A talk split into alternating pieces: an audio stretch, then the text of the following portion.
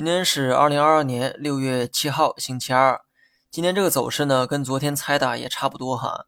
振幅呢开始缩小，收盘收了个小 K 线。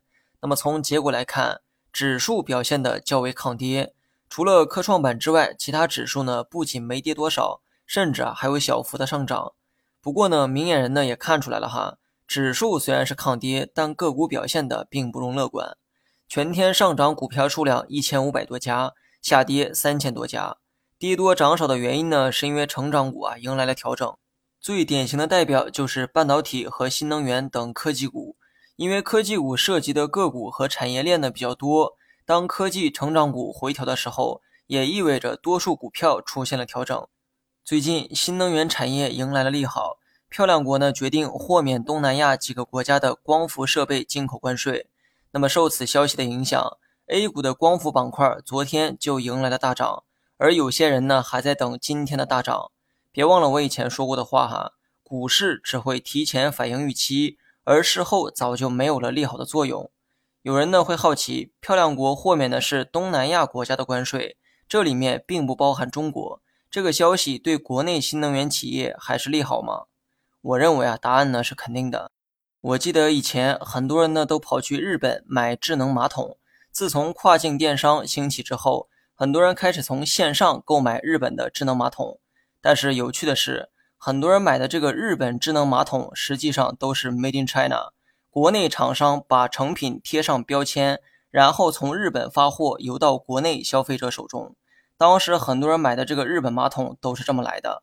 如果把同样的方法用在光伏设备上面，你说是不是也能享受到关税的优惠呢？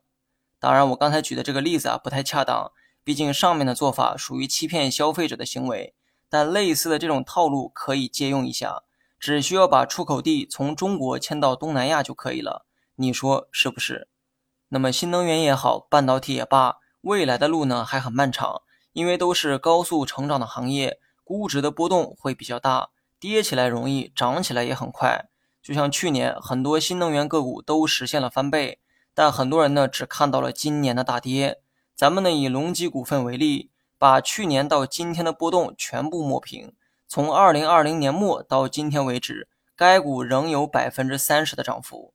一年半的时间涨了 30%， 难道不算高吗？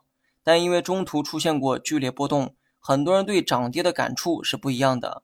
好公司的股价会上涨，这个结果并没有变。只不过上涨的过程中波动比较大，在不同的波段上每个人的心态也不一样，有人欢喜有人愁，但好公司的股价确实一直在悄悄的上涨。